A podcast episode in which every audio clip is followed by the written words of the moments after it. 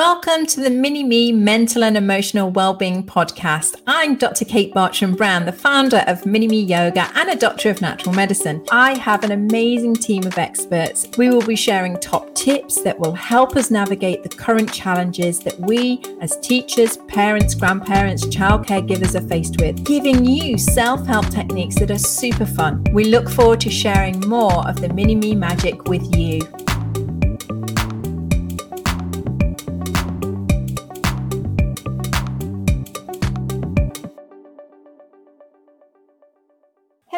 Once again, we are live to the Mini Me Yoga podcast and YouTube channel. We are joined by Gemma, who's going to give us an amazing top tip of how to use yoga in the classroom.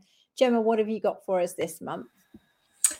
Okay, hi Kate. So today I just want to share one of my favorite yoga poses, um, and that is mountain pose. Okay, so this is the first um, pose that I teach to any children, whether they're in my class or at school. Um, firstly, because it's really easy, um, but also it's something that can be used again and again, and it's something that I use daily with the children that I work with. Um, so, yeah, it just brings peace to the children. Um, the time when I kind of use it the most is when the children are lining up and it's not always um, appropriate for children to race through the corridors like they really want to. Um, so instead of kind of saying to them, you know, be quiet or do this, I'll just say to them, right, can you show me your mountain pose? Um, and because they've already been introduced to it, they know what the mountain pose, the expectations are. So, yeah. Should we have a little go? Yes, please. Okay, so what I will say to them is, okay, can you show me your mountain pose? So we bring our hands together like this and we kind of wiggle our toes a little bit on the ground. So this can be done standing or seated. We'll give our toes a little wiggle and feel the ground and close our eyes. And I might say, okay, we're going to take three breaths. We're going to breathe in and release. And breathing in. And release. And breathing in and release.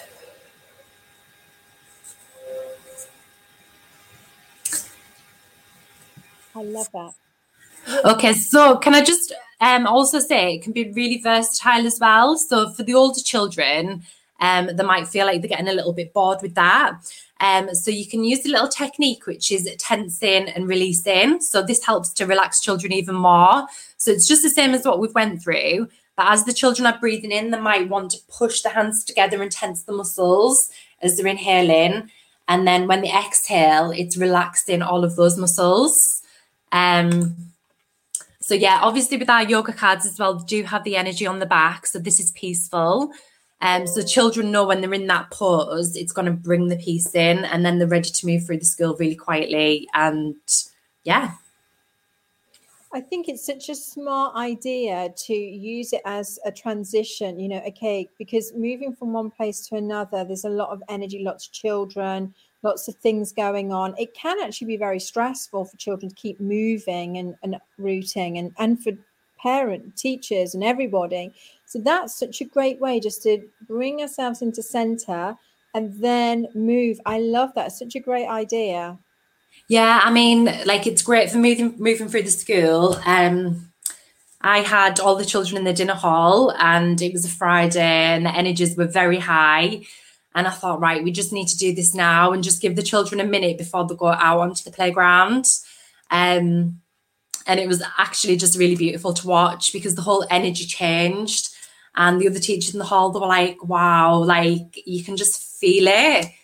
Um, so yeah, and I mean it's great as well, even in the classroom when you feel like it's getting a little bit too much, just to ask the children just to take a moment and just let's do a few breaths in mountain pose and it's just really beautiful. I think when the children know that they can use that tool themselves to bring in that peace, you know, that's what we want. I mean, in yoga, isn't it? It's exactly that empowering them to take control of their own energy. So it's not spiking, it's not dipping. We want to keep it level and that's the optimum level for learning. It's the optimum optimal level for receiving. I mean um, so the, the more we can keep children in that in that nice balanced calm uh, state that you know it's just nicer for everybody. So thank you gemma. I love that idea. Thank you so much. My favorite oh i love it and we'll see you again next month yes that'd be great i'll have a little think what else i can um, offer what other little tips i've got Fantastic. Thank you very much, everybody, for tuning in, and we will see you all again soon. Thank you.